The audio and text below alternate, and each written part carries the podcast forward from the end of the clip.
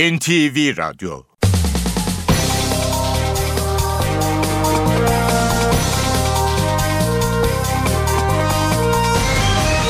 İşe Giderken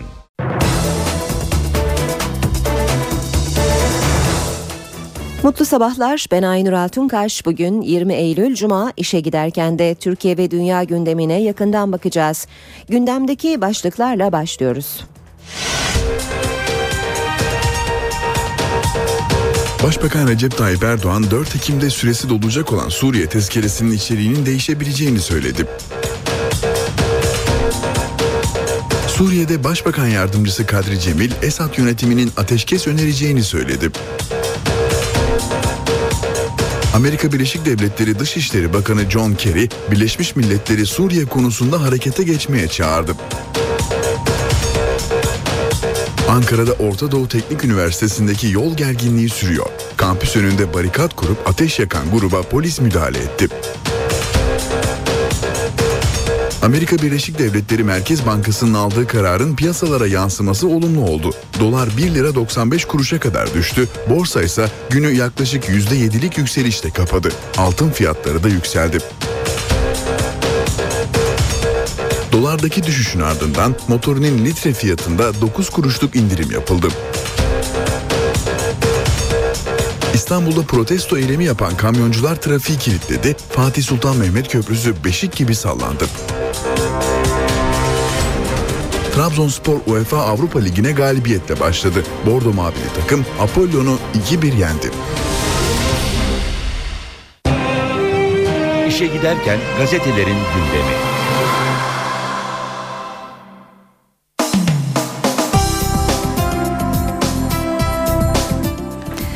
Gündemdeki gelişmelerin gazetelere nasıl yansıdığına bakacağız. Milliyet gazetesinde manşet dilekçesini versin. Kılıçdaroğlu Sarıgül'e yöntemi gösterdi. CHP'nin İstanbul adayı olacağı öne sürülen Sarıgül'ün önce partiye dönmesi gerektiğini hatırlatan Kılıçdaroğlu tek yol bu dedi. Kılıçdaroğlu Sarıgül tartışmaları konusunda ihraç edilmiş bir arkadaşımızın dönüş yolu tüzükte belli. Fikri Sağlar'da Celal Doğan'da böyle oldu. Bundan sonra da öyle olacak. Dilekçeyle başvuracak olacak dedi. Yerel seçimde iddialı olduklarını ifade eden Kılıçdaroğlu, İstanbul, Ankara ve İzmir'i alacaklarına inancının tam olduğunu söyledi. Yine Milliyet'ten bir başlık. Borsa Fed'le uçtu. Amerika Merkez Bankası Fed'in tahvil alımlarına devam kararı Türkiye ve dünya piyasalarında bayram yaşattı. En hızlı primi yapan Borsa İstanbul günü %6,44 artışla kapadı. Dolar bir ara 1.93'e kadar geriledi. Bu rakam Merkez Bankası Başkanı Başcan'ın yıl sonunda dolar 1.92 lira açıklamasını akıllara getirdi diyor Milliyet. Bugün birkaç gazetenin öne, öne çıkardığı e, bir haberi Milliyet de görüyoruz. Davanız batsın. Kan davasında 3'ü çocuk 5 yeni kurban. Mardin tipi kapalı cezaevinin önünde dün katliam vardı. İpek soyadlı 3 çocuğun yanı sıra Emine İpek ve Ayşe Süer adlı iki kadın uzun namlulu silahlarla öldürüldü. İpek ailesinin Diyarbakır'dan kan davası nedeniyle Mardin'e taşındığı, Süer ailesiyle birlikte oturdukları evin Ocak ayında kundaklandığı ortaya çıktı. O olayda da ailenin iki çocuğu yanarak ölmüştü. Geçelim Hürriyet gazetesine kurşun asker kararı diyor Hürriyet manşette. Gazi unvanıyla terhis edilen askerin kafasındaki mermi 17 yıl sonra tespit edildi. Dava açma süresi geçti denen Gazi Avrupa İnsan Hakları Mahkemesi'ne başvurdu ve kazandı. Askeri Yüksek İdare Mahkemesi'ne 2008 yılında açtığı dava 5 yıllık dava açma süresi geçti diye reddedilen Er Uğur Eşim Avrupa İnsan Hakları Mahkemesi'ne başvurdu. Mahkeme 17 Eylül'de Türkiye'nin Eşim'e 3000 euro tazminat ödemesine karar verdi. Hürriyetten bir diğer haber köprüyü salladılar başlığını taşıyor. Ömerli hafriyat döküm sahasının Büyükşehir Belediyesi tarafından kapatılmasını protesto eden onlarca hafriyat kamyonu dün Fatih Sultan Mehmet Köprüsü'nde eylem yaptı ve trafiği kilitledi. Hafriyat yüklü kamyonların girmesiyle köprü beşik gibi sağlandı. Eylem sonrası Belediye Başkanı Kadir Topbaş sorunu çözeceklerini açıkladı. Devam edelim yine Hürriyet gazetesinden aktarmaya. Biraz önce Milliyet'te de okumuştuk. Maskeli katliam diyor Hürriyet gazetesi de haberin başlığında. Mardin'de dün iki kadın ve üç çocuk açık görüşe gittikleri cezaevi önünde maskeli kişilerce öldürüldü deniyor haberin ayrıntılarında. Hazine Gezi'den davacı, hazine avukatları polisten gezi eylemleri sırasında çekilen tüm fotoğraf ve görüntüleri aldı. Zarar gören kamu mallarının listesi ve maliyeti çıkarıldı. Bunlara zarar veren kim varsa yargılanması için savcılığa suç duyurusu yapıldı. Sabah gazetesi manşette kan davasıyla gelen katliam 5 ölü diyor. Mardin'in Savur ilçesinde bir yıl önce iki kişinin öldürülmesiyle başlayan intikam avı cezaevi önünde iki kadın ve üç çocuğun katline yol açtı. Sabahtan yine bir başlık Esad halkını boğmak üzere Başbakan Erdoğan Suriye rejimi Fırat üzerindeki barajı bombalıyor. Milyonlarca insan sular altında kalma tehlikesiyle karşı karşıya dedi. Seyfülislam mübarek gibi Kaddafi'nin oğlu Seyfülislam işlediği suçlardan yargılandığı davanın duruşmasında Mısır'ın devrik lideri mübarek gibi kafes içinde oturtuldu. Trablus'ta görülen dava delillerin incelenmesi için 12 Aralık'a ertelendi. Geçelim Cumhuriyet'e Türkiye'ye yeni komşu El-Kaide diyor Cumhuriyet manşette. Ankara'nın yaşam koridoru açtığı radikal örgüt sınıra yerleşti. Suriye'de cihatçı muhaliflerle batı destekli muhalif gruplar arasında yaşanan çatışmalar tırmandı. El-Kaide bağlantılı Irak ve Levant İslam Devleti örgütünün Kilis'in karşısındaki Azaz kasabasını ele geçirdiği bildirildi. Cihatçı ve radikal İslamcı gruplar ÖSO'nun denetlediği Türkiye sınırındaki dört ana geçişi kontrol etmeye çalışıyor. Amaçları Rakka'da İslam Devleti kurmak demiş. Cumhuriyet bir başka başlıkta PYD Dış İlişkiler Sözcüsü Zuhat Kubani birbirleriyle savaşan muhalefetin kendi iktidarlarını güçlendirme peşinde olduğunu söyledi. Sınır kapısını tutanların milyonlarca dolar gelir elde ettiğini belirten Kubani, Türkiye'nin bazı radikal gruplara havan topuyla destek verdiğini ileri sürdü. Habertürk'te manşet El-Kaide şimdi ÖSO'yu vuruyor. El-Kaide'nin e, IŞİD kolu Türkiye'ye 5 kilometre uzaktaki Azez'i aldı. Türkiye sınırı kapattı. Özgür Suriye ordusu IŞİD'i durdurdu. El-Kaide'nin El Nusra dışındaki ikinci kolu Irak Şam İslam Devleti kısa adıyla IŞİD ele geç e, Halep'e bağlı Azez kasabasını ele geçirdi. IŞİD sonra sınır kapısına yöneldi. Ankara Kilis Öncü Pınar sınır kapısını kapattı diyor Habertürk gazetesi de haberinde. Taşeron işçiye müjde. Kamuda çalışan 567 bin taşeron işçiye devlet güvencesi geliyor. Sözleşme yenilendikçe sıfırlanan yıllık izin hakkı korunacak kadrolu taşeron maaş farkı dengelenecek diyor Habertürk haberinde. Star gazetesiyle devam edelim. İşte Gezi'deki örgüt haritası demiş Star manşette. İçişleri Bakanlığı raporuna göre eylemleri MLKP ve SDP gibi yasa dışı ve marjinal sol gruplar yönlendirdiği 10 eylemciden 4'ü bir siyasi parti üyesi ya da ulusalcı çıktı. Sadece 20 eylemci günde 5000 tweet attı, 7000 tweet paylaştı diyor Star gazetesi haberinde. Radikal gazetesiyle devam edelim. Bu çetede yok yok demiş Radikal manşette. İstanbul Emniyeti iki yıllık bir çalışma sonucu Aralarında hakim, savcı, polis, gazeteci ve siyasetçilerin olduğu bir çeteyi ortaya çıkardı. Çetenin Yargıtay ve bazı adliyelerde görevli hakim ve savcılar aracılığıyla davalara müdahale ettiği tespit edildi. Hakim ve savcılarla ilgili soruşturmayı HSYK yürütüyor. Soruşturma dosyasında çetenin etki alanı ile ilgili şu tespite yer veriliyor. Suç örgütü Anadolu yakasında nüfuz edemeyeceği adliye yoktur intibağı bırakacak seviyeye gelmiştir. Sırada Zaman Gazetesi var. Zamanda manşet her savcıya bin faili meçhul dosyası. 1990'lı yıllarda Doğu ve Güneydoğu'da işlenen faili meçhul cinayet ve kayıp olayları ile ilgili soruşturmada ciddi mesafe alındı. Geçen sene karanlık döneme ait 9500 dosya 9 savcıya dağıtıldı. Her dosyayı tek tek inceleyen savcılar kendisinden bir daha haber alınamayan kişilerin yakınlarına ulaştı. Bu kişilerin yeniden ifadelerine başvuruldu. Dosyalardaki eksiklikler giderildi. Ve Yeni Şafak'la bitiriyoruz basın özetlerini. 3 Alman savaş çıkardı. ÖSO, El Nusra çatışıyor demiş Yeni Şafak. Suriye'de Özgür Suriye ordusu ve El Nusra arasındaki gerilim 3 Alman yüzünden çatışmaya dönüştü. Türkiye sınırına yakın Azez ilçesinde tutulan rehineleri direnişçilerden isteyen örgüt militanları red cevabı alınca saldırıya geçti deniyor haberde.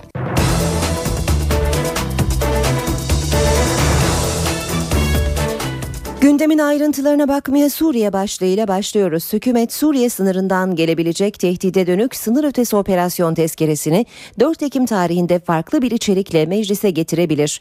Açıklama Başbakan Tayyip Erdoğan'dan geldi. 4 Ekim'de gelecek olan tezkere aynısı olabilir. Bazı değişikliklere tabi olarak da bu tezkere gelebilir. Suriye'ye olası bir sınır ötesi operasyon için tezkere yenilenebilir. Başbakan Recep Tayyip Erdoğan, 4 Ekim'de süresi dolacak olan tezkere konusunda çalışmaların sürdüğünü açıkladı.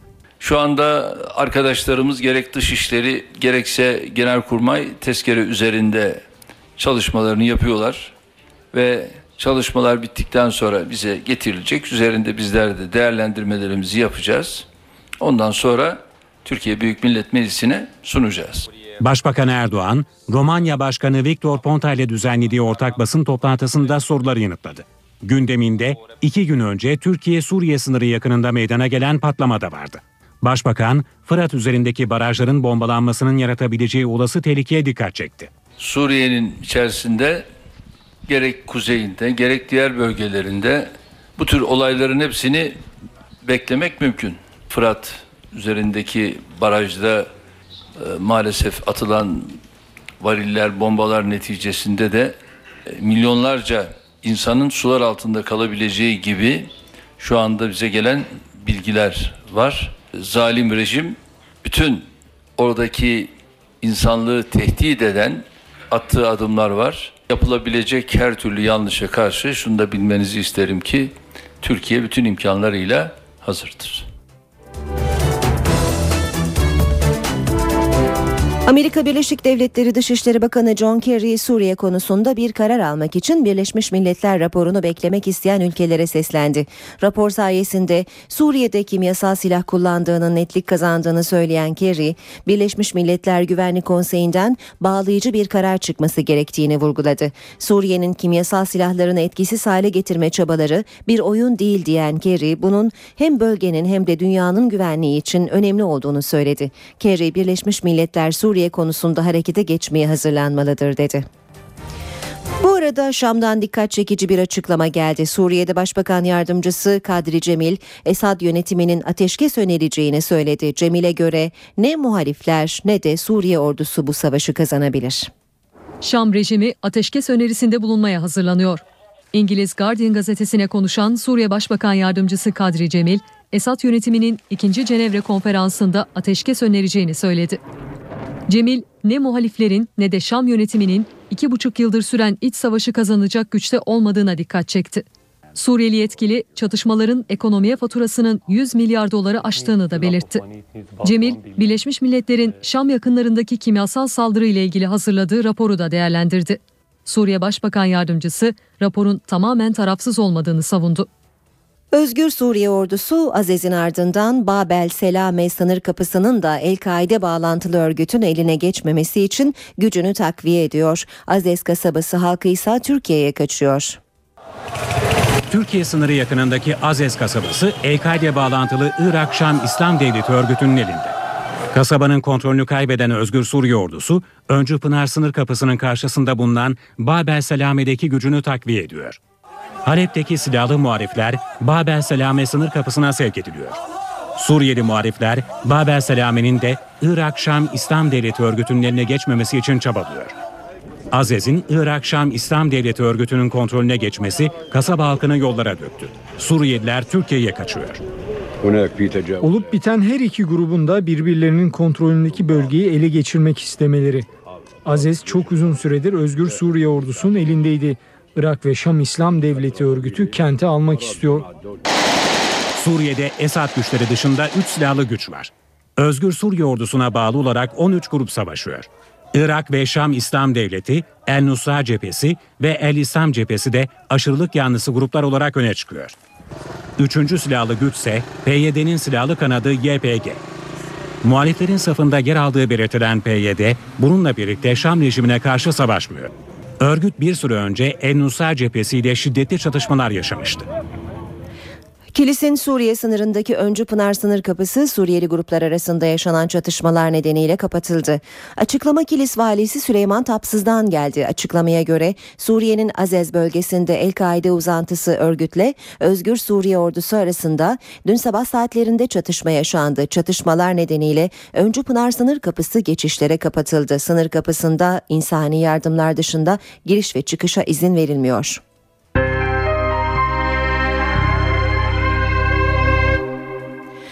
Demokratikleşme paketi henüz açıklanmadı ama neden olduğu tartışmalar sürüyor. Muhalefetin ortak eleştirisi paketin hedefine ulaşamayacağı yönünde. Paket henüz açıklanmasa da sızan başlıklara muhalefetten tepki var. BDP eş genel başkanı Selahattin Demirtaş'a göre hazırlanan çalışma parti paketi haline geldi. Paketin hazırlanma yöntemi, usulü bu paketi sürece katkı sunacak halden çıkarmıştır. Bu haliyle bir partinin, AKP'nin paketi haline dönüşmüştür. Bizim beklentimiz şuydu. Yani ortaklaşabilecek bütün partiler bu pakete ortaklaşmalı ve birlikte sunmalıydı parlamentoya. CHP ve MHP'nin eleştirileri ise paketin meşruiyetine odaklandı. Parti sözcüleri PKK vurgusu yaptı. Meşruiyet dışı taraflarla pazarlık edildiği kuşkusu açık seçik ortada olan bir paketten bahsediyoruz. Ana muhatap Türk milleti ve meşru siyaset kurumları değil, Demokratikleşme paketinde demokrasi yok, katılımcılık yok, çoğulculuk yok. Bu demokratikleşme paketi esas itibariyle PKK terör örgütüne verilmiş sözleri adım adım nasıl getirileceğine ilişkin safhalardan ibarettir. CHP'li Haluk Koç ve MHP'li Oktay Vural'ın sözleriydi. Başbakan Yardımcısı Beşir Atalay demokratikleşme paketinde sürprizler olduğunu söyledi. Başbakan Yardımcısı Kanal 24'te katıldığı programda demokratikleşme paketiyle ilgili açıklamalar yaptı. Atalay paketin 11 yılda bir defada açıklanan ve üzerinde çalışılan en kapsamlı paket olduğunu söyledi. Atalay epey sürprizler barındırıyor dediği paketin büyük rahatlama getireceğini vurguladı. Atalay paket metninin redaksiyon çalışmalarının da devam ettiğini belirtti. Şırnak'ta 10 PKK'lı güvenlik güçlerine teslim oldu. Irak'ın kuzeyindeki kamplardan kaçan PKK'lılar Habur sınır kapısına gelerek teslim oldu. 10 PKK'lı ifadelerinin ardından Silopi'de savcılığa sevk edilecek. Yeni anayasa çalışmalarını sürdüren Anayasa Uzlaşma Komisyonu ana dilde eğitim başta olmak üzere kritik maddelerde anlaşamıyor. BDP gelinen noktaya tepkili. Komisyonun BDP'li üyesi Altan Tan, CHP ve MHP'yi suçladı. CHP'den de BDP'ye yönelik eleştiriler vardı. CHP ve MHP layıkçı Kemalist ulus devlet anlayışından bir milim bile ayrılma niyetinde değil. Anayasa Uzlaşma Komisyonu ana dilde eğitim başta olmak üzere kritik maddelerde uzlaşma sağlayamadı. BDP'li komisyon üyesi Diyarbakır Milletvekili Altan Tan, CHP ve MHP'ye tepki gösterdi. Tan, Kürt kökenli milletvekillerine haklarınızı arayın çağrısı yaptı. Bugün yapılması gereken demokrat bütün milletvekillerini ve özellikle de Kürt milletvekillerini kendi partilerinin içerisinde ayağa kalkarak haklarını talep etmesidir. CHP, Altantan'ın bu çağrısına tepki gösterdi. Önce silahın terörün şantajı altında siyaset yapma alışkanlığından vazgeçsinler. Türkiye'de kökeni, inancı ne olursa olsun herkes herkes bu ülkenin tümünün milletvekilidir. Anayasa Uzlaşma Komisyonu'nun AK Partili üyesi Ahmet İğmaya da çalışmaların geleceği konusunda umutlu değil. İğmaya'ya göre Anayasa Uzlaşma Komisyonu'nun çalışma süresi yerel seçimlerle birlikte sona erecek. İMA'ya bana göre komisyon çalışma süresinin ahlaki sınırlarının sonuna geldi şeklinde konuştu.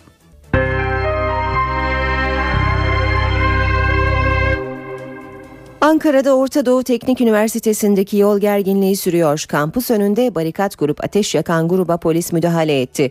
Akşam saatlerinde üniversite girişinde toplanan yaklaşık 200 kişilik grup barikat kurarak ateş yaktı ve polis gösterici yaktı. Polis göstericilere biber gazı ve tazekli suyla müdahale etti. Müdahale sırasında göstericiler de polise taş ve hava fişek atarak içeri kaçtı.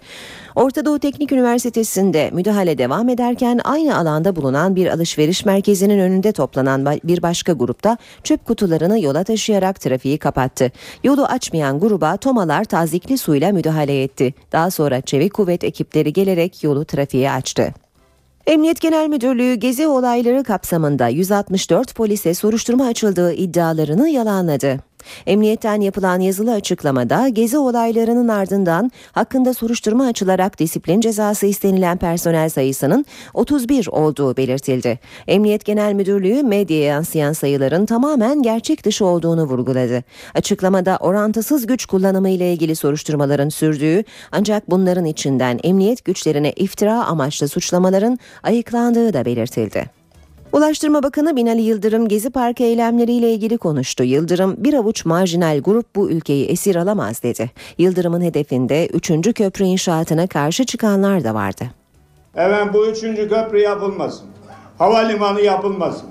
O yapılmasın bu yapılmasın. 14 milyon İstanbullu yılda 3,5 milyar TL zaman kaybından, trafikten, fazla yakıttan para harcıyor. Çilesi de cevap. 12 saat tırlarınız bekliyor. Bu bağıranlar acaba bunu biliyor mu? Ekonominin, üretmenin ülke için ne demek olduğunu biliyor mu? Üçüncü köprüyü yapacağız. Bunlar gece gündüz çalışacak. Kargaşa, kavga istemiyoruz ama bir avuç marjinal grup bu şehri esir alamaz arkadaşlar. Bu ülkeyi kimse esir alamaz. İktidar sokakta elde edilmez. İktidar sandıkta elde edilir. Türkiye artık darbelerle, sokak kargaşalarıyla iktidar değiştirme alışkanlığını mutlaka terk etmek zorunda. Avrupa Komisyonu'nun Ekim ayında yayımlayacağı Türkiye ilerleme raporu şekillenmeye başladı. Son bir yılda yaşanan olayların raporda yorumsuz aktarılması bekleniyor. Aşırı eleştirel bir rapor hem Türkiye'de hem de Avrupa Birliği'nde olumsuz yankıları olacağı belirtiliyor. Avrupa Birliği Ekim ayında Türkiye ilerleme raporunu yayınlamaya çalışıyor. Raporun ayrıntıları netleşmeye başladı. Raporda bu yıl Türkiye siyasi açıdan eleştirilmeyecek. Avrupa Komisyonu raporda gezi olayları ve piyanist Fazıl Say'ın yargılanması gibi Avrupa Birliği kamuoyunda yankı uyandıran gelişmeleri yorumsuz aktarma kararı aldı. Bu kararın Türkiye'nin Avrupa Birliği ile müzakere sürecinde yeni bir başlığın açılmasıyla doğrudan ilişkili olduğu belirtiliyor. Raporda Türkiye'ye eleştiri yöneltilmesi halinde yeni başlığın açılmasının tehlikeye gireceğine işaret ediliyor. Komisyona yakın kaynaklara göre Avrupa Komisyonu 22 numaralı bölgesel politika ve yapısal araçların koordinasyonu başlığının müzakereye açılması için Türkiye raporunun olumsuz olmaması gerekiyor. Olumsuz ifadeler içeren bir raporun Türkiye'nin Avrupa Birliği üyeliğine karşı çıkan ülkeler tarafından kullanılmasından, Türkiye'de de siyasi kutuplaşmayı artırmasından kaygı duyuluyor. Dolayısıyla komisyonun hükümeti eleştirmeyen yorumsuz bir raporla son bir yılda yaşanan olayların bilançosunu çıkarması bekleniyor. Başbakan Recep Tayyip Erdoğan 4 Ekim'de süresi dolacak olan Suriye tezkeresinin içeriğinin değişebileceğini söyledi. Suriye'de Başbakan Yardımcısı Kadri Cemil, Esad yönetiminin ateşkes önereceğini söyledi. Amerika Birleşik Devletleri Dışişleri Bakanı John Kerry, Birleşmiş Milletleri Suriye konusunda harekete geçmeye çağırdı. Ankara'da Orta Doğu Teknik Üniversitesi'ndeki yol gerginliği sürüyor. Kampüs önünde barikat kurup ateş yakan gruba polis müdahale etti. Amerika Birleşik Devletleri Merkez Bankası'nın aldığı kararın piyasalara yansıması olumlu oldu. Dolar 1 lira 95 kuruşa kadar düştü. Borsa ise günü yaklaşık %7'lik yükselişte kapadı. Altın fiyatları da yükseldi. Dolardaki düşüşün ardından motorinin litre fiyatında 9 kuruşluk indirim yapıldı. İstanbul'da protesto eylemi yapan kamyoncular trafiği kilitledi. Fatih Sultan Mehmet Köprüsü beşik gibi sallandı. Trabzonspor UEFA Avrupa Ligi'ne galibiyetle başladı. Bordo Mavili takım Apollon'u 2-1 yendi. İşe giderken gazetelerin gündemi.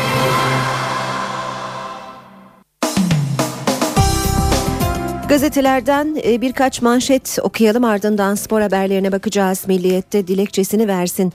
Başlığı manşette Kılıçdaroğlu Sarıgül'e yöntemi gösterdi. CHP'nin İstanbul adayı olacağı öne sürülen Sarıgül'ün önce partiye dönmesi gerektiğini hatırlatan Kılıçdaroğlu tek yol bu dedi.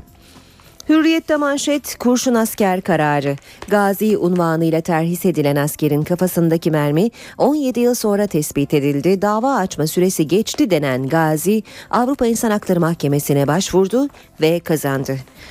Sabahta manşet kan davasıyla gelen katliam 5 ölü. Mardin'in Savur ilçesinde bir yıl önce iki kişinin öldürülmesiyle başlayan intikam avı cezaevi önünde iki kadın ve üç çocuğun katline yol açtı. Manşet turu devam ediyor. Cumhuriyet gazetesi Türkiye'ye yeni komşu El-Kaide manşetiyle çıkmış. Ankara'nın yaşam koridoru açtığı radikal örgüt sınıra yerleşti. Suriye'de cihatçı muhaliflerle Batı destekli gruplar, muhalif gruplar arasında yaşanan çatışmalar tırmandı. El-Kaide bağlantılı Irak ve Levant İslam Devleti örgütünün Kilis'in karşısındaki Azaz kasabasını ele geçirdiği bildirildi. Habertürk'te manşette El-Kaide şimdi Özgür Suriye ordusunu vuruyor demiş. El-Kaide'nin IŞİD kolu Türkiye'ye 5 kilometre uzaktaki Azez'i aldı. Türkiye sınırı kapattı. Özgür Suriye ordusu IŞİD'i durdurdu.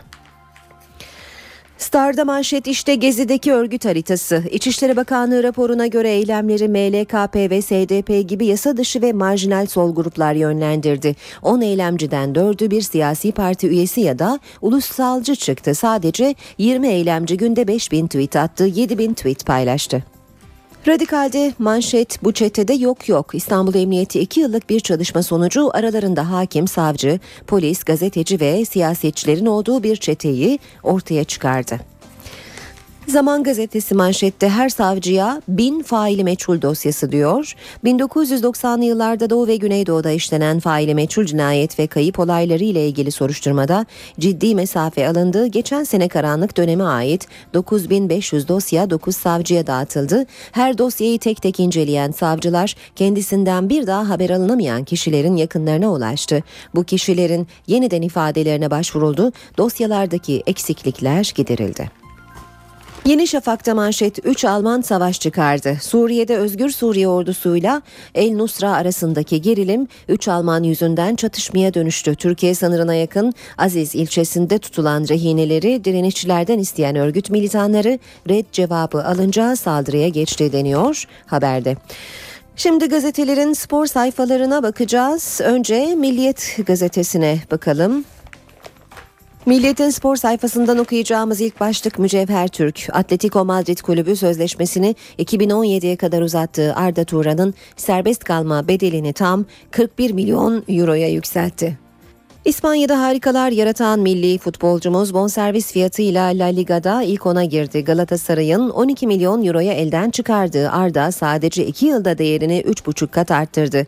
26 yaşındaki Yıldız'ın kulübünden aldığı yıllık net ücret de 2,5 milyon eurodan 3,7 milyon euroya çıkarıldı. Burası Galatasaray başlığı var.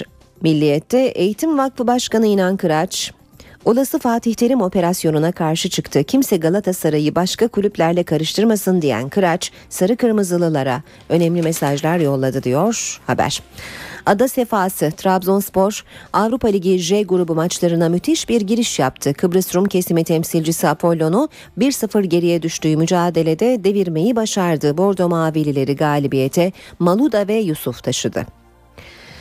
Fenerbahçe'de tek tuş devri. Sarı lacivertli kulüp kurumsal kaynak planlama sistemine geçecek. Gerek yöneticiler, gerek sporcular, gerekse çalışanlar tek bir tuşla kendilerine gerekli tüm bilgilere ulaşabilecekler. Yönetim kurulu sistemi kullanırken daha fazla yetkiye sahip olacak. En çok Bilic üzüldü. Galatasaray'ın Real Madrid karşısında aldığı ağır yenilgi Hırvat hocanın keyfini kaçırdı. Kurmaylarıyla derbiyi değerlendiren Bilic rakibimiz daha da hırslandı. Kazanmak için ilk 4 haftada oynadığımız maçların üzerine çıkmalıyız dedi. Hırvatlar durmuyor. Ukrayna karşısında ilk yarıdaki etkili oyunuyla sonuca giden Hırvatistan çok kötü başladı. Turnuvadaki ardarda 8. galibiyetini aldı. Slovenya'da düzenlenen Avrupa Basketbol Şampiyonası'nda yarı finale çıktı. Skor 84-72. Milliyetten okuduk. Geçelim Hürriyet gazetesinin spor sayfalarına. Okuyacağımız ilk başlık Yine Arda Turan'la ilgili futbolun en değerli Türk'ü Atletico Madrid sözleşmesini 2017'ye kadar uzattığı Arda Turan'a dudak uçuklatan bir bonservis bedeli belirledi 41 milyon euro. Mayıs'a kadar imza yok. Terim sarı kırmızılı kulüple nikah tazeleme konusunda yol haritasını belirledi. İşte bekleyişin 10 nedeni diyor sıralıyor madde madde. Hürriyet. Aysal'ın 2 yıl sözleşme uzatma teklifini yanıtsız bırakan imparator bazı konularda ciddi rahatsızlık yaşıyor. Ancak deneyimli teknik adam tartışmaları bir yana bırakıp kendini işine vermeye niyetinde. Sözünü ettiğimiz 10 başlıktan bazıları şunlar. Yönetimin açıklamaları canını sıktı. Bitmek bilmeyen yorumlara bozuldu. Bu istisna Fatih Hoca'yı mutlu etmedi. Söz konusu istisna başkanın başarıya endeksli sözleşme modelini benimseyip bir yıllık kontratlar yapması. Devam edelim yine Hürriyet gazetesinden aktarmaya. Sirtaki Yusuf'tan diyor. Hürriyet Trabzon yenik duruma düştüğü ma- e, maçı çevirerek Avrupa Ligi'ne galibiyetle başladı. Ronaldinho Ocak'ta Kartal olabilir. Sezon başında kulübünden izin alamayan Brezilyalı Yıldız ara transferde özgür kalacak deniyor haberde. Beşiktaş 2. Başkanı Ahmet Nur Çebi ihtiyaç duyulması ve ekonomik olarak da uygun olun- olunması halinde Ronaldinho'yu ara transferde alabileceklerini söyledi. İki takım çıkarırım ikisi de şampiyonluğa oynar. Ersun Yanal futbolcularına sahip oldukları değeri böyle anlattı. Oyuncularıyla yaptığı toplantıda kendi kalitelerinin farkında olmalarını isteyen Fenerbahçe Teknik Direktörü aranızdan çıkacak iki takımdan biri Süper Lig'de şampiyon, diğeri ise ikinci sırayı alır diye konuştu. Yanal takım içi rekabetten yine takımın yararlanması gerektiğinin altını çizdi. Bitiriyoruz böylece haber e, manşet turumuzu ve spor haberlerini gündemdeki gelişmelere yakından bakmaya devam edelim.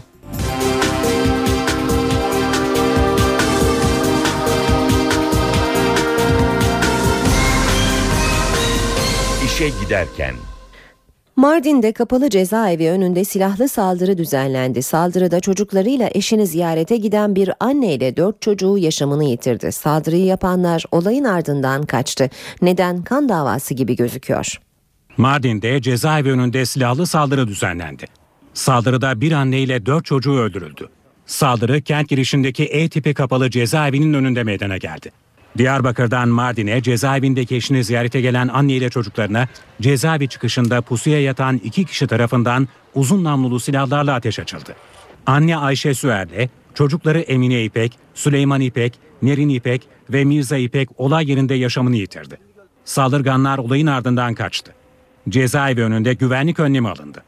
Polis saldırganları bulmak için operasyon başlattı. Kent giriş ve çıkışı tutuldu. Olayın ardından saldırıya uğrayan Adil'in Diyarbakır'ın Bağlar ilçesinde Ocak ayında bir apartman dairesinde bir çocuğun öldüğü yangından kurtulan aile olduğu ortaya çıktı.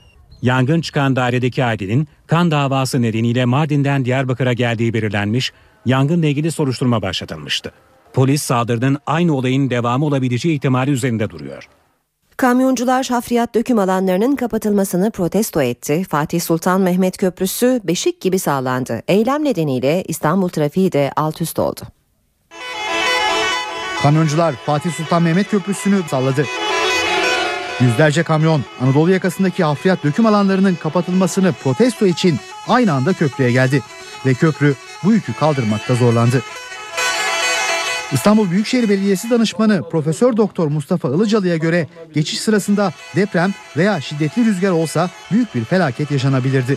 Yani köprünün güvenliği açısından herhangi bir tehlike oluşturmamıştır. Eğer bu diğer dışı etkenler de bu e, trafik yüküne bağlı olarak rüzgar dediğimiz, deprem dediğimiz birleştiği zaman da rezonans durumuna geldiğinde de çok önemli tehlikelerin oluşabileceğini, bunun bir risk olduğunu belirtmek istiyorum.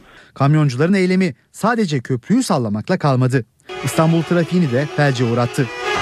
Bir sefer dökebiliyoruz. Bir seferde bu e, hafriyat bitmez ki. Çünkü bir sefer ikinci sefer gidiyoruz araçlarımız yasak saatte yine orada kalıyor. Biz Anadolu yakasında döküm sahası istiyoruz. Kamyoncu eyleminden birkaç saat sonra sorun çözüldü. Sayın Veysel Eroğlu Bakanımızla görüştüm. Talimatını verdi ve sorun bitti.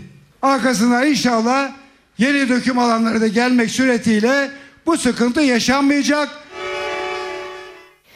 Büyükşehir Belediye Başkanı Kadir Topbaş böyle seslendi kamyonculara. Bu arada e, sabah erken saatlerde İstanbul'da bir kaza olduğunu söylemiştik ve trafiğin olumsuz etkilendiğini belirtmiştik. Kazanın ayrıntıları da ulaşmaya başlıyor. Bir yolcu otobüsünün İETT durağına çarptığı bilgisi var. Kazada bir kişinin hafif şekilde yaralandığı da ifade ediliyor. Bu kaza sebebiyle şu anda trafik hala o bölgede yoğun seyretmekte. Avrupa Birliği Bakanı ve Baş Müzakereci Egemen Bağış İstanbul Büyükşehir Belediye Başkan adaylığı için adı geçen Mustafa Sarıgül'e gönderme yaptı. Bağış, Millet Müebbet Muhalefet Partisi'nin Gül'ü sevmediğini iyi biliyor dedi. Kendi ilçesinin sorunlarını dahi bilmeyen, onları yardımcılarına havale edip tek işi medyada şovmenlik yapanların kimilerinin umudu haline geldiği de ortadadır. Ama bu millet bunlara prim vermez. Bu millet neyin ne olduğunu biliyor. Bu millet Türkiye'nin müebbet muhalefet partisinin gülü sevmediğini, dikenine de hiç katlanmayacağını da çok iyi biliyor. İstanbul'da Marmaray projesinin hayata geçirilmesiyle Aksaray bölgesi önemli geçiş noktalarından biri olacak. Fatih Belediye Başkanı Mustafa Demir bölgede turizm odaklı yenileme projesine başlayacağını duyurdu. Marmaray, İstanbul Aksaray'ın çevresini değiştirecek. Projenin hayata geçirilmesiyle önemli geçiş noktalarından biri olan Aksaray yeni turizm durağı olacak. Yenileme çalışmaları başlıyor. Şu anda Türkiye'nin kendi açılarından önemli iki tane firmasıyla fikir projesi çalışıyoruz. Bu arada da mülk sahipleriyle görüşmelerimiz devam ediyor. Turistlerin gelip kalabilecekleri yer İstanbulluların da gelip mağazalarda alışveriş yapabilecekleri, dinlenebilecekleri, rahat bir nefes alacakları yer olacak. İlk etapta meydandan Yeni Kapı istasyonuna kadar olan bölge yenilenecek. Projede sanat galerileri, tarihi dokuya uygun dükkanlar bulunacak. Alanın büyük bölümü yayalaştırılacak, yer altına otoparklar yapılacak. Mülklerin değerleri çok artacak. Birken beş olacak. İnsanların burada ruhsatlı, iskanlı ne kadar kaç metrekareleri varsa o ruhsatlı ve iskanlı metrekarelerine sadık kalacağız ama arttırmayacağız. Peki esnaf projeye nasıl bakıyor? Kötü binalar var, çok harabe eski binalar var. Onların yenilenmesi zaten buraya zenginlik gelecek. Müşteri kaybı olacağını düşünüyoruz. Öyle bir durum söz konusu olursa kalmasından yanayız. Yenilenmenin iki buçuk yıla kadar tamamlanması planlanıyor.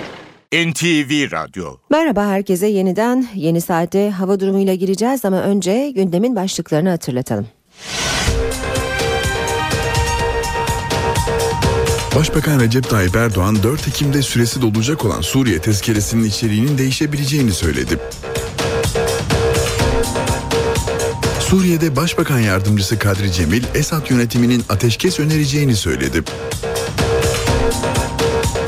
Amerika Birleşik Devletleri Dışişleri Bakanı John Kerry, Birleşmiş Milletleri Suriye konusunda harekete geçmeye çağırdı. Ankara'da Orta Doğu Teknik Üniversitesi'ndeki yol gerginliği sürüyor. Kampüs önünde barikat kurup ateş yakan gruba polis müdahale etti. Amerika Birleşik Devletleri Merkez Bankası'nın aldığı kararın piyasalara yansıması olumlu oldu. Dolar 1 lira 95 kuruşa kadar düştü. Borsa ise günü yaklaşık %7'lik yükselişte kapadı. Altın fiyatları da yükseldi. Dolardaki düşüşün ardından motorinin litre fiyatında 9 kuruşluk indirim yapıldı. İstanbul'da protesto eylemi yapan kamyoncular trafiği kilitledi. Fatih Sultan Mehmet Köprüsü beşik gibi sallandı. Trabzonspor UEFA Avrupa Ligi'ne galibiyetle başladı. Bordo Mavili takım Apollon'u 2-1 yendi. Gökhan Abur'la beraberiz. Merhaba, günaydın. Merhaba, günaydın. Yağmurlar başladı, etkili olmaya da başladı. Örneğin İstanbul'da kazalar var yağmur sebebiyle. Hatta rüzgarla beraber yağdı. Biraz üşüdük. E, yurdun pek çok bölgesinde de sanırım yağış var. Ne diyorsunuz? Evet dediğiniz gibi dün akşam saatlerinde rüzgarın karayele dönmesi Marmara bölgesinde yağışları başlattı. Zaten e, verdiğimiz e, tahminlerde de yarın e, dün akşam ve bu sabah saatlerinde yağışın İstanbul'da da aralıklarla etkili olacağını vurgulamıştık. Şu anda Avrupa yakasında e, etkisini kaybetti ama Anadolu yakasında yavaş de- devam ediyor ve biraz daha doğuya doğru ilerlemeye başladı. Öğleden sonra İstanbul'da yağış etkisini e, tamamen kaybedecek ama rüzgar gün içinde yine karayelden sert esmeye devam edecek. İstanbul'da yarın yağış beklemiyoruz. Bu gece de yağış beklemiyoruz ama pazar ve pazartesi günü özellikle havanın hızlı bir şekilde soğumasıyla birlikte kuvvetli yağış geçişleri görülecek. Hafta sonu programınızı yaparken İstanbullular için tekrar uğurluyorum. Pazar ve pazartesiyi dikkate alın ama cumartesi günü hafta sonu tatilinin tadını çıkartabilirsiniz. Evet e, yalnız Marmara bölgesinde değil e, hemen hemen Karadeniz'in tümünde bugün yağış görülecek. Yağışlar ilerleyen saatlerde özellikle İnebolu, Kastamonu, Sinop, Samsun ve Rize Artvin arasında daha kuvvetli olacak. Akdeniz'de şimdilik yağışlar ara verdi. Ama e, gün içinde doğuda özellikle Vanakkare boyunca kısa süreli yağışlar bekliyoruz. Yarın batıda yağış yok. Rüzgarlar sert esmeye devam edecek. Sıcaklıklar Trakya'dan başlayarak azalıyor ama Akdeniz, Doğu Karadeniz ve İç Anadolu'nun doğusunda yer yer kuvvetli sağanaklar görülecek ki bu yağışların Trabzon, Rize, Artvin ve güneyde Alanya, Anamur, Mersin, Hatay arasında çok daha kuvvetli olmasını bekliyoruz. Yarın akşam için ve pazar günü için Doğu Karadeniz bölgemizi uyarmak istiyorum. Çünkü deniz hala oldukça sıcak. Bu Marmara bölgesini etkisi altına alan serin hava Doğu Karadeniz'e ulaştığı andaki cumartesi gecesi ulaşmasını bekliyoruz. Denizin etkisiyle gelişecek bulutlar Giresun, Trabzon, Rize, Artvin arasında cumartesi gecesi ve pazar günü sağanakların etkisini artıracak. Bölge sakinleri su baskınlarına karşı ve olası toprak kaymalarına karşı dikkatli ve tedbirli olsunlar. Evet kuzey ve doğudaki yağışlar pazar gününe devam edecek dedim. E, pazartesi günde yine Marmara'da batı bölgelerde yani kuzey kesimlerde özellikle yağış var ve iç kesimlerde de sıcaklıklar azalacak pazardan itibaren. Ama bu azalışlar çok uzun değil. Önümüzdeki haftanın ikinci yarısı yeniden sıcaklıkların birkaç derece yükselerek en azından mevsim ortalamalarına yeniden çıkmasını bekliyoruz. Gökhan Abur teşekkür ediyoruz. İşe giderken gazetelerin gündemi.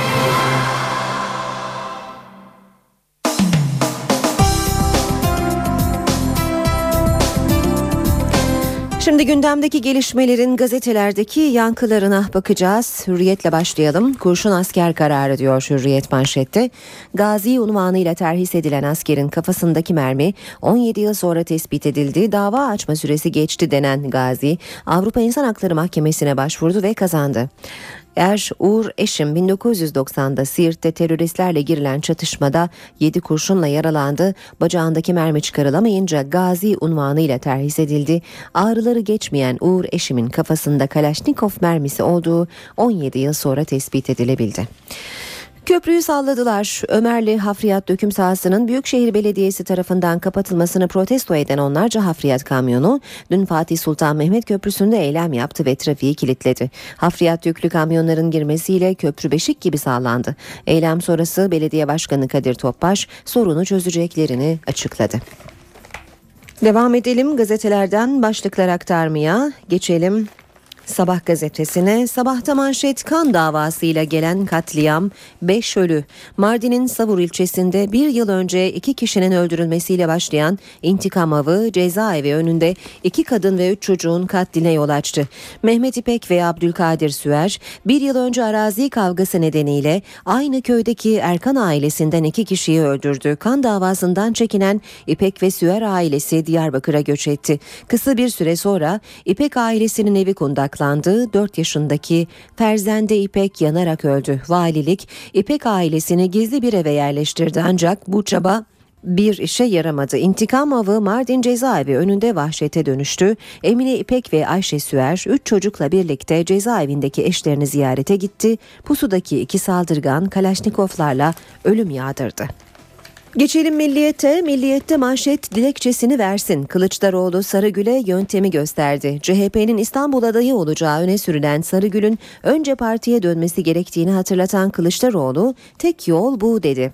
CHP lideri Kılıçdaroğlu Sarıgül tartışmaları konusunda ihraç edilmiş bir arkadaşımızın dönüş yolu tüzükte belli. Fikri Sağlar'da Celal Doğan'da böyle oldu. Bundan sonra da öyle olacak. Dilekçeyle başvuracak dedi. Yerel seçimde iddialı olduklarını ifade eden Kılıçdaroğlu İstanbul, Ankara ve İzmir'i alacaklarına inancının tam olduğunu söyledi. Devam edelim yine milliyetten aktarmaya. Borsa Fed'le uçtu. Amerika Merkez Bankası Fed'in tahvil alımlarına devam kararı Türkiye ve dünya piyasalarında bayram yaşattı. En hızlı primi yaşayan Borsa İstanbul günü %6,44 artışla kapadı. Dolar bir ara 1.93'e kadar geriledi. Bu rakam Merkez Bankası Başkanı Başçı'nın yıl sonunda dolar 1.92 açıklamasını akıllara getirdi diyor Milliyet gazetesi. Tezkerenin aynısı olabilir demiş Milliyet başlıkta. Başbakan Tayyip Erdoğan 4 Ekim'de meclise gelecek Suriye tezkeresine ilişkin aynısı olabilir bazı değişikliklere tabi olarak da tezkere gelebilir dedi. Erdoğan Suriye sınırında düzenlenen bombalı araç saldırısı ile ilgili olarak da bizim ülkemizle bir ilgisi yok bunlar Suriye'nin içindeki rutin hadiseler haline geldi yorumunu yaptı. Sırada Cumhuriyet gazetesi var. Cumhuriyet Türkiye'ye yeni komşu El-Kaide demiş manşette. Ankara'nın yaşam koridoru açtığı radikal örgüt sınıra yerleşti. Suriye'de cihatçı muhaliflerle Batı destekli muhalif gruplar arasında yaşanan çatışmalar tırmandı. El-Kaide bağlantılı Irak ve Levant İslam Devleti örgütünün Kilis'in karşısındaki Azaz kasabasını ele geçirdiği bildirildi. Cihatçı ve radikal İslamcı gruplar Özgür Suriye ordusunun denetlediği Türkiye sınırındaki dört ana geçişi kontrol kontrol etmeye çalışıyor. Habertürk'te de manşet El-Kaide şimdi Özgür Suriye ordusunu vuruyor. El-Kaide'nin IŞİD kolu Türkiye'ye 5 kilometre uzaktaki Azaz'ı aldı. Türkiye sınırı kapattı. Özgür Suriye ordusu IŞİD'i durdurdu diyor Habertürk. Taşeron işçiye müjde. Kamuda çalışan 567 bin taşeron işçiye devlet güvencesi geliyor. Hazırlanan yeni mevzuata göre kıdem tazminatını ve yatmayan maaşları ile ilgili kamu kurumu ödeyecek. Sözleşme yenilendikçe sıfırlanan yıllık izin hakkı korunacak. Kadrolu taşeron maaş farkı dengelenecek deniyor haberin ayrıntılarında. Star gazetesiyle devam edelim. İşte Gezi'deki örgüt haritası diyor Star.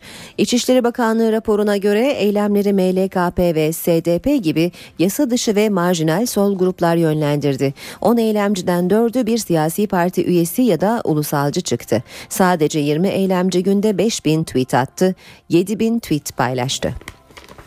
Devam ediyoruz basın özetlerine. NTV Radyo'da işe giderken de emniyet kemeri otobüste bile hayat kurtardı. Afyon Dinar'da sabaha karşı bir tur otobüsü kamyonu arkadan çarptı. Kamyon kasasının otobüsün yarı yarısına kadar girdiği feci kazada 7 kişi can verdi. Bir numaralı koltukta oturan yaralılardan Nevin Burgaz hayatımı emniyet kemerine borçluyum dedi. Radikal gazetesine bakalım. Manşeti Radikal'in bu çetede yok yok. İstanbul Emniyeti 2 yıllık bir çalışma sonucu aralarında hakim, savcı, polis, gazeteci ve siyasetçilerin olduğu bir çeteyi ortaya çıkardı. Çetenin Yargıtay ve bazı adliyelerde görevli hakim ve savcılar aracılığıyla davalara müdahale ettiği tespit edildi. Hakim ve savcılara savcılarla ilgili soruşturmayı HSYK yürütüyor. Soruşturma dosyasında çetenin etki alanı ile ilgili şu tespite yer veriliyor. Suç örgütü Anadolu yakasında nüfuz edemeyeceği adliye yoktur, intibağı bırakacak seviyeye gelmiştir. Basın özetlerini zamanla bitiriyoruz. Her savcıya bin faili meçhul dosyası diyor. Zamanın manşeti. 1990'lı yıllarda Doğu ve Güneydoğu'da işlenen faili meçhul cinayet ve kayıp olaylarıyla ilgili soruşturmada ciddi mesafe alındı. Geçen sene karanlık döneme ait 9500 dosya 9 savcıya dağıtıldı. Her dosyayı tek tek inceleyen savcılar kendisinden bir daha haber alınamayan kişilerin yakınlarına ulaştı. Bu kişilerin yeniden ifadelerine başvuruldu. Dosyalardaki eksiklikler giderildi. Başkent gündemiyle başlıyoruz bu bölüme saat 8.20 olmak üzere karşımızda NTV muhabiri Murat Barış Koralp var. Murat günaydın. Günaydın Aynur. Yoğun bir haftayı geride bırakıyoruz. Başkentte nasıl bir cuma bekleniyor Murat? Başkentte cuma biraz sakin gibi görece siyasi gündem yavaşlamış durumda ama geçtiğimiz haftaya damgasını vuran tabii ki demokratikleşme paketi olmuştu. Ona ilişkin tartışmalar daha açıklanmadı ama üzerinde fırtınalar kopuyor dersek yanlış söylemiş olmayız. Muhalefetin çok yoğun itirazları, eleştirileri var. Önümüzdeki hafta Başbakan Erdoğan tarafından bizzat açıklanması bekleniyor ama muhalefet partileri de az önce ifade ettiğiniz gibi pakete şimdiden tepkili. BDP eş genel başkanı Selahattin Demirtaş'a göre hazırlanan çalışma paketi parti paketi haline geldi. Tırnak içindeki ifadeyle Demirtaş'ın sözleri şöyle. Paketin hazırlanma yöntemi bu paketi sürece katkı sunacak halden çıkarmıştır. Bu haliyle bir partinin paketine dönüşmüştür diyor Selahattin Demirtaş. CHP ve MHP'nin eleştirileri ise paketin meşruiyetine odaklanıyor. Parti sözcüleri PKK vurgusu yapıyorlar. Haluk Koç'a göre CHP sözcüsü Haluk Koç'a göre paketin meşruiyeti tartışmalı. Açık seçik pazarlık yapıldığı kuşkusu var diyor Haluk Koç. Ana muhatap Türk milleti ve siyaset kurumları değil. Demokratikleşme paketinde demokrasi yok, katılım yok diyor Haluk Koç. MHP Grup Başkan Vekili Oktay Vural ise demokratikleşme paketini PKK'ya verilen sözlerin adım yerine getirilmesi olarak niteliyor. Geçtiğimiz hafta demokratikleşme paketiyle tartışmalarıyla geçmişti. Önümüzdeki haftanın da bu tartışma ekseninde devam edeceğini söyleyebiliriz. Ayrıca bugün Cumhurbaşkanı Gül Birleşmiş Milletler Genel Kurulu'na katılmak üzere New York'a gidiyor. Hareketinden önce de Ankara Esenboğa Havaalanı'nda bir açıklama yapması bekleniyor. Başbakan Erdoğan ise partisinin genişletilmiş il başkanları toplantısına katılacak. 11'de yapılacak bu toplantı. 28 Şubat davası Ankara'da önemli başlıklardan biri. Ankara 13. Ağır Ceza Mahkemesi'nde 15. duruşmayla devam ediyor. İddianame hala okunuyor. Oldukça uzun bir iddianame vardı. 1309 sayfalık. Artık sonuna gelindiğini söyleyebiliriz. İddianamenin tamamlanmasının ardından da sanıklar bir bir savunmalarını yapacaklar. Dünkü duruşmada bir CD tartışması yaşandı. Davanın sanıklarından 3 numaralı sanık Çetin Doğan iddianamedeki suçlamalara dayanak gösterilen CD'nin sahte olduğunu öne sürdü. Kendisine de bir kopyasının verilmesini istedi. Ancak mahkeme başkanı Tayyar Köksal söz konusu CD'nin iddianamede yer almadığını kendilerine de ulaştırılmadığını söyledi. Bu arada 28 Şubat'ın sivil ayağını mercek altına alan yeni bir iddianame hazırlığı var. Bunu da biliyoruz. O dönemde süreçte rolü bulunduğu iddia edilen üst düzey komutanların mal varlıkları incelemeye alındı. Ayrıca sivil kanatta sermaye ayağı, basın ayağı diye ifade edilen ayağında da bir iddianame hazırlığının olduğunu biliyoruz. Ee, Ekonomi Bakanı Zafer Çağlayan bugün Libya Büyükelçiliğine atanan Bakanlık Müsteşarı Ahmet Yakıcı'ya bir plaket verecek. Bu da takip ediliyor olacak. Mecliste ise iki basın toplantısı var. İki CHP'li milletvekilinin CHP Konya Milletvekili Atilla Kart ve CHP Tekirdağ Milletvekili Faik Öztrak mecliste basın toplantısı yapıyor olacak aynısı. Murat teşekkür ediyoruz. Kolay gelsin.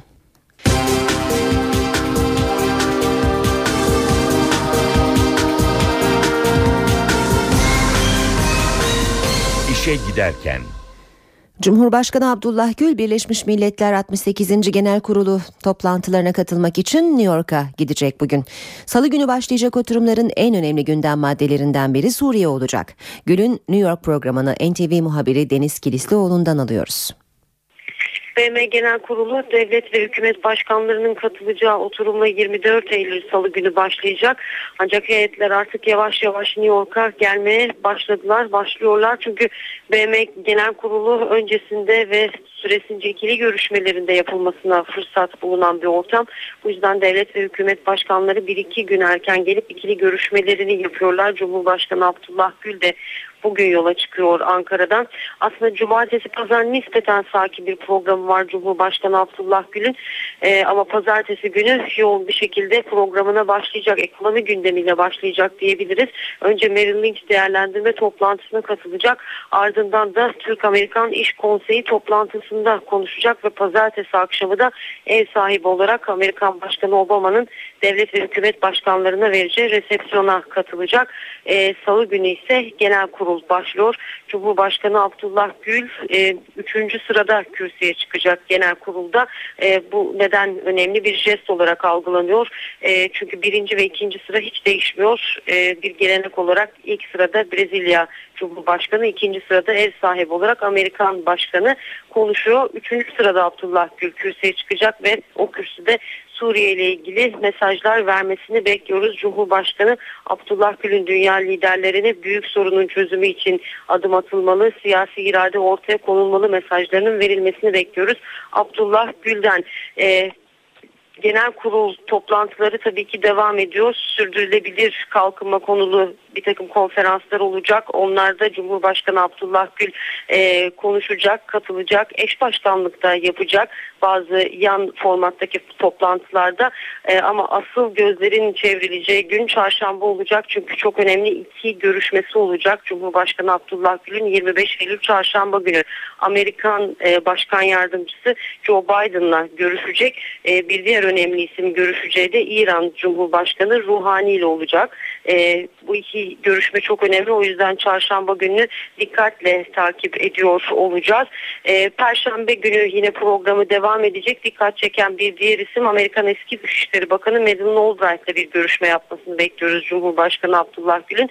Bu arada tabii ki e, birçok e, Amerikan televizyonuna ve gazetesine röportaj verecek. Onların ofislerini ziyaret edecek. E, ve son olarak Cuma günkü programını aktaralım. Princeton Üniversitesi'ne gidiyor bekliyor. Orada da bir konuşma yapacak. Tabi bu arada birlikte yanında gelen gazetecilerle ve buradaki onu takip edecek gazetecilerle görüşme imkanı olacak. Birçok mesaj öne çıkacaktır.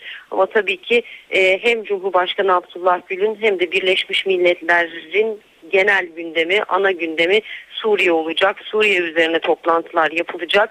E, Dışişleri Bakanı Ahmet Davutoğlu da Cumhurbaşkanı Abdullah Gül'le birlikte e, New York'a gelecek. Onun da gündeminde Suriye var. Bir taraftan e, Amerika ve Rusya arasındaki kimyasal silahların imhasını öngören mutabakatın e, bir ileri aşamasında neler yapılabilir? Cenevre 2 toplantısı yapılabilir mi? Bu konuşulacak Amerika ve Rusya arasında ama diğer taraftan Suriye'nin dostları çekirdek grubu toplantısı yapılmaya çalışılacak. Ee, daha önce Davutoğlu'nun katıldığı Paris'teki e, Amerika, İngiltere, Fransa ve Türkiye Dışişleri Bakanlarının katıldığı o formatta yapılan toplantıda bir tekrarının burada yapılması bekleniyor. Dolayısıyla New York'taki gündem çok yoğun. Suriye gündemi var. Hem Dışişleri Bakanı Ahmet Davutoğlu hem de Cumhurbaşkanı Abdullah Gül'ün e, ana gündemi Suriye olacak. Vereceğim mesajlar da yine Suriye üzerine olacak. Deniz Kilislioğlu New York'tan bildirdi. Devam ediyoruz işe giderkene gündemdeki diğer ayrıntılarla. Elektrik ve doğalgaz Ekim ayında zamlanacak mı? Kamuoyunun yanıtını merakla beklediği soru bu. Ancak bu konuda en yetkili ağızdan Enerji Bakanı Taner Yıldız'dan net bir yanıt gelmedi. Bakan Yıldız bunu söylemek için henüz erken dedi. Yıldız enerji maliyetlerini son iki ayda artıran FED politikalarının ise önümüzdeki dönem için riskli olabileceğine işaret etti. O kadar hızlı e, gelişmeler oluyor ki hem parit hem de ham petrol fiyatları ile alakalı. E, biz bunların stabil hale geleceği zamanı gözlemliyoruz. Stabil hale gelmesi lazım geldiğini de söylüyoruz. E, dediğim gibi işte 28-29'unda ayın son günlerinde bununla alakalı kararlarımızı açıklıyoruz. Ay sonuna kadar bütün maliyetlerimizi irdeleyeceğiz, inceleyeceğiz. Ondan sonra yine şu anda olduğu gibi kamuoyuyla bunları paylaşacağız. Fed'in bu kararının e, kalıcı olabileceğini çok düşünmüyorum. O yüzden demokrasinin kılıcının yine enerji sektörüyle alakalı maliyetlerde etkili olacağı kanaatindeyim. Amerika Merkez Bankası'nın aldığı kararın piyasalara yansıması olumlu oldu. Ekonomi yönetimi peki ne düşünüyor? Ayrıntılara bakalım. Amerikan Merkez Bankası'nın tahvil alımına devam etme kararı Türkiye'ye borsada yükseliş, dövizde düşüş olarak yansıdı. Piyasalardaki bu olumlu havaya karşın ekonomi yönetimi temkinli konuştu. Başbakan yardımcısı Ali Babacan, FED kararı sonrası piyasadaki hareketlenmeyi abartılı bulduğunu söyledi. İyiye giderken de aşırı hareketler oluyor. İşte sıkılaştırma e, dediğimizde de aşırı hareketler oluyor. Ama tabii buna da müdahale durumumuz yok. Nihayetinde piyasa oyuncularının kendi kararlarıdır bunlar. Babacan normalleşme döneminin yakın olduğunu ancak tedbiri elden bırakmamak gerektiğini de vurguladı. Bundan sonra artık yavaş yavaş olağanüstü dönem uygulamalarından daha normal dönem uygulamalarına doğru bir geçiş var. Bu trend başlamış durumda. Bütün gelişmekte olan ülkelerin, Türkiye'nin de farklı zaman ve farklı dozajda gelebilecek sıkılaştırma adımlarına hazır olması gerekiyor. Maliye Bakanı Mehmet Şimşek'ten ise FED'e sırtımızı yaslamayız değerlendirmesi geldi. FED'in tabii ki kararları dünya ekonomisi açısından önemli ama biz ona sırtımızı dayayamayız. Eninde sonunda bu parasal genişlemenin yavaşlayacağı hatta global faizlerin bir miktar yükselebileceğini düşünmemiz lazım. Ama kısa vadede bir rahatlama söz konusu. Şimşek, küresel ekonomide normale dönüşünse gecikmeli olacağı görüşünde. Normalleşme gecikmeli olarak gelecek demek doğru olur. Çünkü Amerika'da manşet işsizlik düşüyor ama arka planla baktığınız zaman istihdam yaratma henüz arzulanan düzeyde değil. Hemen piyasalardaki son rakamları aktaralım. BIST 100 endeksi dün %6,44 değer kazandı ve 79.466 puandan kapandı. Bu sabah dolar 1.96, euro 2.65'ten işlem görüyor. Altının onsu 1363 dolar, kapalı çarşıda külçe altının gramı 89 lira. Başbakan Recep Tayyip Erdoğan 4 Ekim'de süresi dolacak olan Suriye tezkeresinin içeriğinin değişebileceğini söyledi. Suriye'de Başbakan Yardımcısı Kadri Cemil, Esad yönetiminin ateşkes önereceğini söyledi. Amerika Birleşik Devletleri Dışişleri Bakanı John Kerry, Birleşmiş Milletleri Suriye konusunda harekete geçmeye çağırdı. Ankara'da Orta Doğu Teknik Üniversitesi'ndeki yol gerginliği sürüyor. Kampüs önünde barikat kurup ateş yakan gruba polis müdahale etti. Amerika Birleşik Devletleri Merkez Bankası'nın aldığı kararın piyasalara yansıması olumlu oldu. Dolar 1 lira 95 kuruşa kadar düştü. Borsa ise günü yaklaşık %7'lik yükselişte kapadı. Altın fiyatları da yükseldi. Dolardaki düşüşün ardından motorinin litre fiyatında 9 kuruşluk indirim yapıldı. İstanbul'da protesto eylemi yapan kamyoncular trafiği kilitledi. Fatih Sultan Mehmet Köprüsü beşik gibi sallandı. Trabzonspor UEFA Avrupa Ligi'ne galibiyetle başladı. Bordo Mavili takım Apollon'u 2-1 yendi. Gündemdeki gelişmelere yakından bakmaya devam ediyoruz işe giderken de saat 8.40. Hükümet kentsel dönüşümde Kasım hamlesine hazırlanıyor. Çevre ve Şehircilik Bakanı Erdoğan Bayraktar, dönüşümde 3. dalganın Kasım ayında başlayacağını açıkladı. Bakan Bayraktar gelinen son noktayı güncel verilerle anlattı. Kentsel dönüşümde yeni dalga yolda. Kasım ayında da yeni büyük bir dalgamız olacak. Kentsel dönüşüm afet eksenli, deprem eksenli, sel eksenli, heyelan eksenli, yangın eksenli gibi tabi afetler olgusu eksenli kentsel dönüşüm bir mecburiyettir. Ankara'da düzenlenen Yeşil Şehirler Zirvesi'nde konuşan Çevre ve Şehircilik Bakanı Erdoğan Bayraktar, kentsel dönüşümde gelinen noktayı anlattı. Türkiye'de bizim şehir diye, kasaba ve şehir diye ita- tabir edeceğimiz yerleşim birimlerinde yaklaşık 20 milyon konut var. Bu 20 milyon konuttan, bağımsız birimden 14 milyon konutu elden geçirmemiz lazım. Geçen yıl 170 bin birim konut ve iş yerinin yıkımının başladığını belirten Bayraktar, 2013 yıl sonu hedefini 200 bin, gelecek yıl sonu hedefini 400 bin olarak açıkladı. Dönüşümün çevre odaklı yapıldığını kaydeden Bakan Bayraktar, yeni yapılacak binaların ekonomiye canlılık getireceğini söyledi. Salaş ve dayanıksız yapılar yıkılarak yerine enerji tasarruf- tasarruflu modern binalar inşa edilecek. Ekonomimiz canlanacak. Üretim ve istihdam artacak. Kadın istihdam paketine yönelik sanayicilerden gelen eleştirilerin ardından iki bakan devreye girdi. Aile ve Sosyal Politikalar Bakanı Fatma Şahin'le Kalkınma Bakanı Cevdet Yılmaz, Ankara Sanayi Odası Başkanı Nurettin Özdebir'le görüştü. Pakete ilişkin yanlış bilgilendirildiğini söyledi. Eksik e, ve e, yanlış bilgiler üzerine yorumluyor. Ben özel sektörde 15 yıl çalışmış bir kardeşinizim.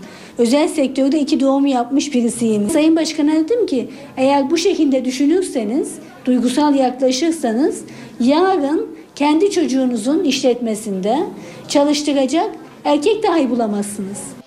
Önce İstanbul, sonra Ankara Sanayi Odaları kadın istihdamı paketiyle işletmelerin kadın işçi çalıştırmayacağını öne sürdü. Ankara Sanayi Odası Başkanı Nurettin Özdebir'den gelen eleştirinin ardından Aile ve Sosyal Politikalar Bakanı Fatma Şahin'le Kalkınma Bakanı Cevdet Yılmaz, Bingöl'e yaptıkları ziyaret sırasında harekete geçti. İki bakan, ASO Başkanı Özdebir'i telefonla arayarak pakete ilişkin yanlış bilgilendirildiğini söylediler. Bir paket henüz açıklanmış değil. İçeriği paylaşılmış değil. Biraz e, ne diyelim yüzeysel bilgilerle bazı yorumlar yapılıyor. İşin gerçeği işte öyle değil aslında. Burada da bir ilkemiz oldu bizim o da işletmelerimiz üzerine yük getirmemek. Bakan Fatma Şahin pakete ilişkin bilgileri de paylaştı. Kreş desteklerimiz var. Şimdi çocuklarımızın e, uygun şartlarda büyümesi var.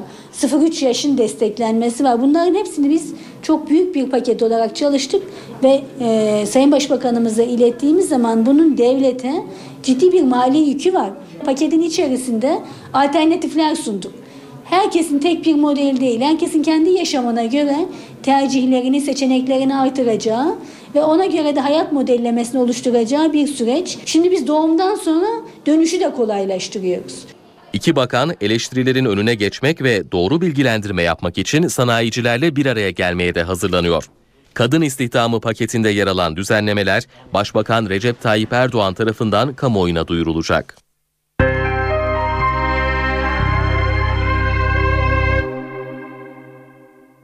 Şimdi sınırlarımızın dışına çıkalım. Yaklaşık bir haftadır fırtınaların etkisi altında olan Meksika'da bilanço ağırlaşıyor. Ölü sayısı 80'e yükseldi. Onlarca kişi de kayıp. Fırtınanın vurduğu plajlarıyla ünlü Acapulco kentinde ise binlerce turist mahsur kalmış durumda. Meksika'yı etkisi altına alan iki fırtına turistleri de zor durumda bıraktı. Ülkenin doğu sahilini vuran Manuel fırtınası yıkıma neden oldu. Fırtınadan en fazla etkilenen bölgelerden biri de tatil kenti Acapulco. Toprak kaymaları nedeniyle Acapulco'yu başkente bağlayan karayolu kapandı. Kentte mahsur kalan binlerce turist evlerine dönmeye çalışıyor. Havaalanı sular altında olduğu için 2 saatte bir sadece bir sefer yapılabiliyor. Turistlere yardımcı olmak için de ordu devreye girdi. Acapulco'ya yakın hava üssünden turistler başkente ulaştırılmaya çalışılıyor. Kentte gıda sıkıntısı da yaşanıyor. İki fırtınanın neden olduğu sel ve toprak kaymalarında can kaybı olurken onlarcası da kayıp. Yetkililerse Manuel fırtınasının güçlenerek kasırgaya dönüştüğünü ve kuzeye doğru ilerlediği uyarısında bulunuyor. Rusya Devlet Başkanı Vladimir Putin, başı kadınlarla dertte olan yakın arkadaşı Silvio Berlusconi'ye destek çıktı. Bunu yaparken eşcinsellerin tepkisine neden olacak sözler sarf etti. Berlusconi kadınlarla birlikte yaşamayı tercih ettiği için mahkemelik oldu. Eğer eşcinsel olsaydı kimse parmağını bile kıpırdatmazdı. Eşcinselleri kızdıracak bu sözler Rusya Devlet Başkanı Vladimir Putin'den geldi. Valdai kentinde bir forumda konuşan Putin, İtalya'nın eski başbakanı Silvio Berlusconi hakkındaki fuhuş davasına değindi. Putin, reşit olmayan genç bir kadınla para karşılığı birlikte olmakla yargılanan Berlusconi'den bahsederken eşcinsel olsaydı bunlar başına gelmezdi dedi. Putin'in sözleri eski İtalya Başbakanı Romano Prodi'nin de aralarında olduğu katılımcıları güldürdü. Putin, eşcinsel evliliklere izin veren ülkelere de seslendi. Avrupa nüfusu yaşlanıyor, eşcinsel evliliklerden çocuk yapamazsınız diyerek Avrupalı ülkelere yasalarını gözden geçirme çağrısı yaptı. Putin yönetimi geçtiğimiz aylarda eşcinsellik karşıtı bir yasa çıkarmıştı. Bu hamle başta Amerika Birleşik Devletleri olmak üzere birçok ülkenin tepkisini çekmişti. NASA'nın Mars'a gönderdiği uzay robotu bilim dünyasına kötü haber verdi. Hayata ilişkin en kilit yapı taşı olarak görülen metan gazı gezegende bulunmuyor. NASA'nın uzay robotu Curiosity bir yılı aşkın süredir Mars'ta yaşamın izini sürüyor. Ancak Curiosity'den gelen son haber bilim dünyasını üzdü. Kızıl gezegenin toprak ve atmosfer yapısını inceleyen uzay robotu Mars'ta metan gazı bulamadı. Metan gazı organizmalar tarafından üretiliyor ve bir gezegende yaşamın var olup olmadığının en güçlü kanıtı olarak görülüyor. Bilim adamları daha önce yaptığı araştırmalarda Mars yüzeyine metan gazı olduğu tespitinde bulunmuştu. Curiosity'nin son buluşu hayal kırıklığı yarattı. Ancak NASA pes etmiyor. Curiosity, Mars'taki atmosferin yapısını incelemeyi sürdürecek. Yeryüzündeki teleskoplarla da kızıl gezegenin atmosferi mercek altına alınacak. Ve sporla bitirelim. Trabzonspor UEFA Avrupa Ligi'ne galibiyetle başladı. Bordo Mavili takım dün akşam Kıbrıs Rum kesimindeki maçta Apollon takımını 2-1 yendi. Galibiyet golü maçın bitmesine 4 dakika kala geldi. Bu haberle işe giderken bitiyor. Hoşçakalın. NTV Radyo